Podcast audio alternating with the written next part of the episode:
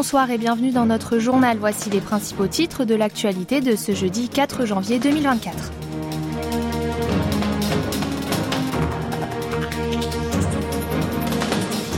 Yoon Sang-yeol veut casser le mur en béton qui se dresse entre le gouvernement et le peuple.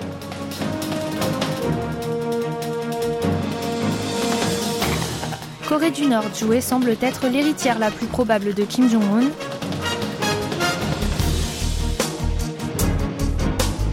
Et pour finir cette édition, Kim Hong-joo nous rejoindra pour parler de réchauffement climatique et de ses conséquences pour la Corée du Sud.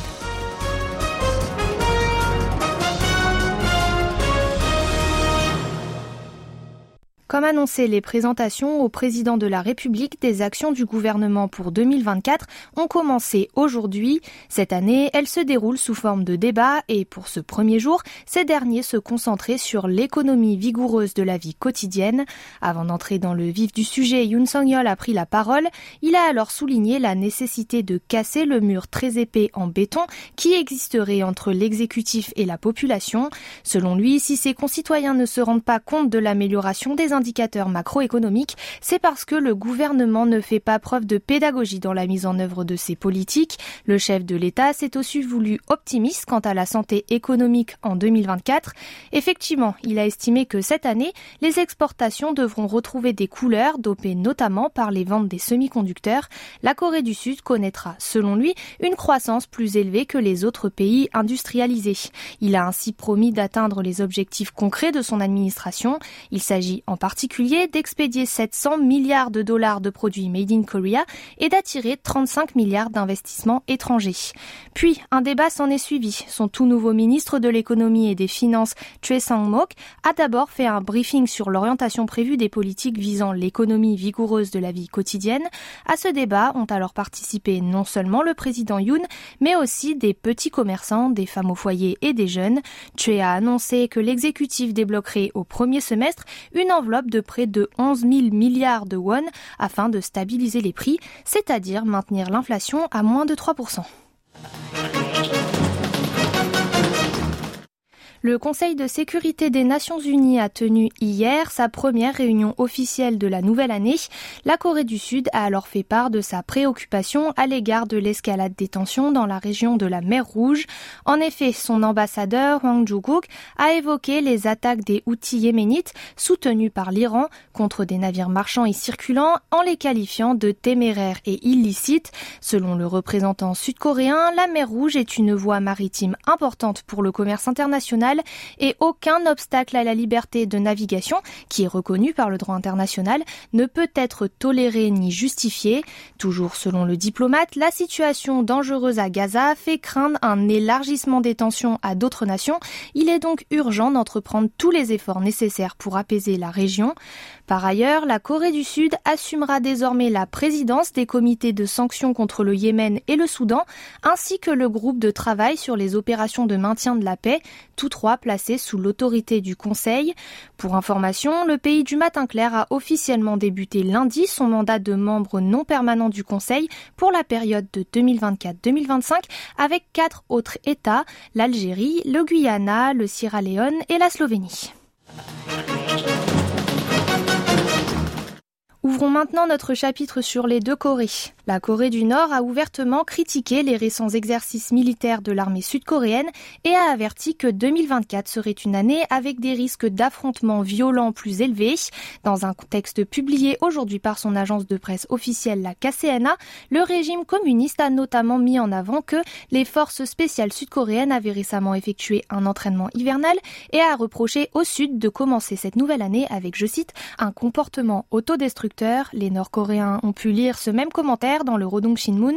Le journal officiel du Parti des travailleurs y a prétendu que les plus hauts gradés de l'armée fantoche sud-coréenne déversaient un flot de paroles agressives et insufflaient un climat belliqueux, avant d'ajouter que les forces d'invasion avec à leur tête les États-Unis et le Japon sont de plus en plus présentes dans la péninsule et incitent différentes provocations telles que les frappes nucléaires. Dans cet article, plus de précisions sont également données sur l'état d'esprit actuel qui règne à Pyongyang. En parlant de Séoul et Washington, il a annoncé que les fanatiques d'affrontement n'éprouveront que des moments douloureux inimaginables. De l'avis des experts sud-coréens sur la question nord-coréenne, le régime de Kim Jong-un aurait fustigé les manœuvres que l'armée du Sud mène habituellement en début d'année pour justifier ses futures provocations. Ces derniers jours, en effet, Kim Jong-un intensifie ses critiques à l'égard du Sud. Il a par exemple déclaré lors de la récente assemblée plénière du Parti des travailleurs que les deux Corées étaient des pays hostiles et belligérants. Par ailleurs, l'armée de terre sud-coréenne a annoncé avoir lancé le 29 décembre les premiers exercices militaires de l'année avec les États-Unis. Les manœuvres ont duré une semaine. Il s'agissait pour l'essentiel de s'entraîner au tir réel au combat. L'objectif, renforcer les capacités à mener les opérations des forces combinées. Le leader nord-coréen Kim Jong-un continue de mettre en avant sa fille Jue. Alors, à chaque apparition médiatisée, beaucoup se posent la question de savoir si elle est la future héritière du régime communiste. Le service national du renseignement, le NIS, a lui aussi évoqué cette possibilité. Dans un document présenté mardi à un député, il a annoncé qu'à ce stade, la fillette était considérée comme la successeur possible de son père, compte tenu de ses activités publiques et de la nature des honneurs qui lui sont accordés. Cependant, le NIS se veut prudent, affirmant que le dirigeant suprême est encore jeune et n'a pas de problème majeur de santé. Il a ajouté que la situation était ouverte à toutes les possibilités. En plus de Jouet, né en 2013, Kim III aurait d'ailleurs d'autres enfants inconnus. En septembre dernier, les renseignements avaient estimé qu'il était encore trop tôt pour croire que le dictateur l'avait d'ores et déjà choisi comme dauphine. Toute l'actualité de toute la Corée, c'est ici sur KBS World Radio. Les conseillers adjoints à la sécurité nationale de Séoul, Washington et Tokyo se sont retrouvés aujourd'hui en visioconférence. La réponse à donner à la coopération militaire entre Pyongyang et Moscou a été au cœur de leur discussion. Le sud-coréen Kim Tae-yo, l'américain Kurt Campbell, qui est le coordinateur pour l'Indo-Pacifique de la Maison-Blanche, et le japonais Keishi Ishikawa ont alors partagé leurs évaluations sur l'inquiétant rapprochement militaire nord-coréano-russe et la nécessité de travailler en plus étroite collaboration. Selon le bureau présidentiel de Yongsan, auquel appartient le Conseil de sécurité, les trois hauts responsables ont réitéré leur position. Tout transfert d'armes de Pyongyang à Moscou constitue une violation flagrante de plusieurs résolutions du Conseil de sécurité de l'ONU et d'ajouter que la Russie a l'obligation de les respecter, d'autant plus qu'elle avait voté pour ces textes. Kim Hong-ju nous rejoint à présent pour nous parler d'un tout autre sujet, le réchauffement climatique. En raison des effets du réchauffement climatique, des phénomènes météorologiques anormaux se succèdent à travers le monde. La Corée n'y fait pas exception. Après avoir souffert de fortes pluies localisées l'année dernière, elle a également enregistré la température moyenne la plus élevée de son histoire.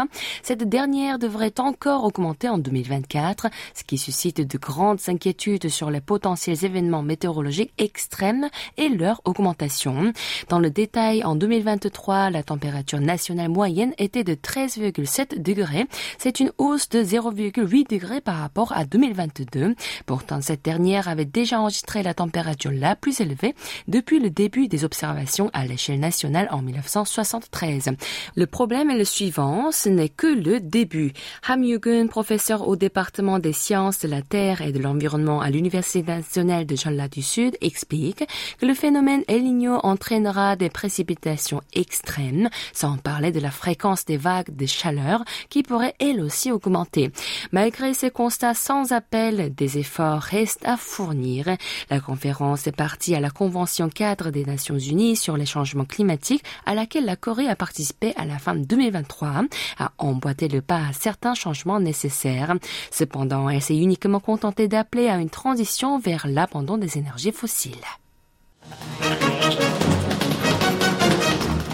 Et enfin, terminons ce journal sur une bonne note. Les jumelles Panda d'Everland ont enfin fait leur première sortie officielle. Ruibao et Huibao, les jumelles pandas néo-parc d'attractions Everland, ont dévoilé leur croissance spectaculaire hier, marquant leurs 180 jours depuis leur naissance. Devant l'entrée du parc, les jumelles semblent hésitantes. Leur pas timide révèle une certaine appréhension. Cependant, la gêne disparaît temporairement lorsqu'elles sont aux côtés de leur mère à Ibao.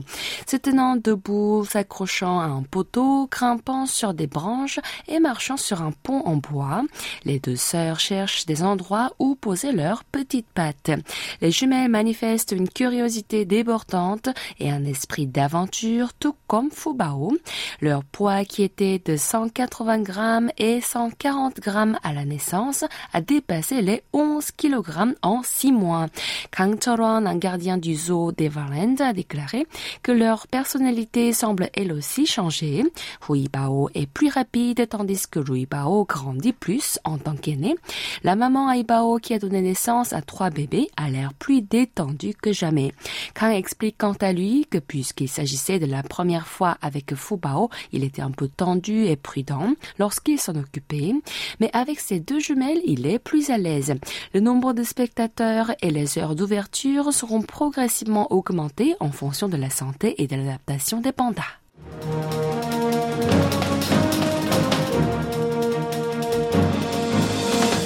La fin de ce journal qui vous a été présenté par Kim Hong-jo et Sven Genestier. Merci de votre fidélité et bonne soirée en notre compagnie sur KBS World Radio.